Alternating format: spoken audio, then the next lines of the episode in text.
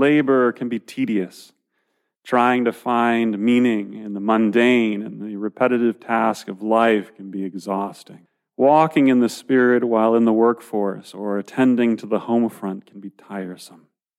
Paul, recognizing the challenge of finding the Spirit in the midst of the worldly, wrote to us And whatever you do, do it heartily, as to the Lord and not to men. I often meditate on the construction of the Second Temple in Jerusalem, the enormity of the project, the years of construction. Then the response to seeing the foundation of the Second Temple by those who had seen the first.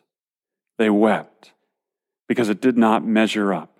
Imagine if your only task was to chisel stones, day after day, hammer to chisel. Not tasked with the finishing work, you labor in the dust and in the heat. Yet your labor apparently pales in comparison to what had come before. If you put flesh and blood on this, you would see that it is devastating. Still, the Lord said, The glory of the latter temple shall be greater than the former, says the Lord of hosts. And in this place I will give peace, says the Lord of hosts. Haggai 2 and verse 9. How could the glory of the second surpass that of the first? Well, the prophet Malachi informs us that it would be personally visited by the Lord Himself, not in presence, but in person the stones that were mindlessly chiseled, the dust that filled the air, the scorching heat. It all served a purpose more grand than could have ever been imagined. Emmanuel walking on those very stones. The one greater than the temple would walk on those very stones. Jesus, the Messiah, would enter that temple.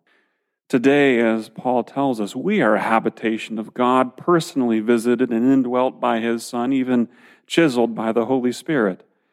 Yet the labor isn't to a building up or a building out, but to be present as Jesus reaches through us to the next living stone to be chiseled out of this world for his advancing kingdom. When you recognize how he has reformed you, how he has remade you and renewed you into a living stone, a living presence in his temple. Those hours with the chisel seem to fade away as one more says yes to Jesus, as one more says yes to the call of heaven, and as one more is ushered into the kingdom of God, blood washed by the Lamb. This is our purpose here on this earth. This is why we are present here to be a living temple amidst those who are seeking, those who are lost, those who are questioning. And as the Lord works through us and they say yes, one more person will experience the glory of Jesus entering into their life.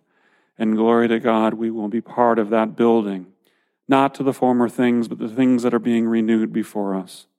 Let's give praise for all that He is doing and thank Him for allowing us to be part of this by His grace and His mercy.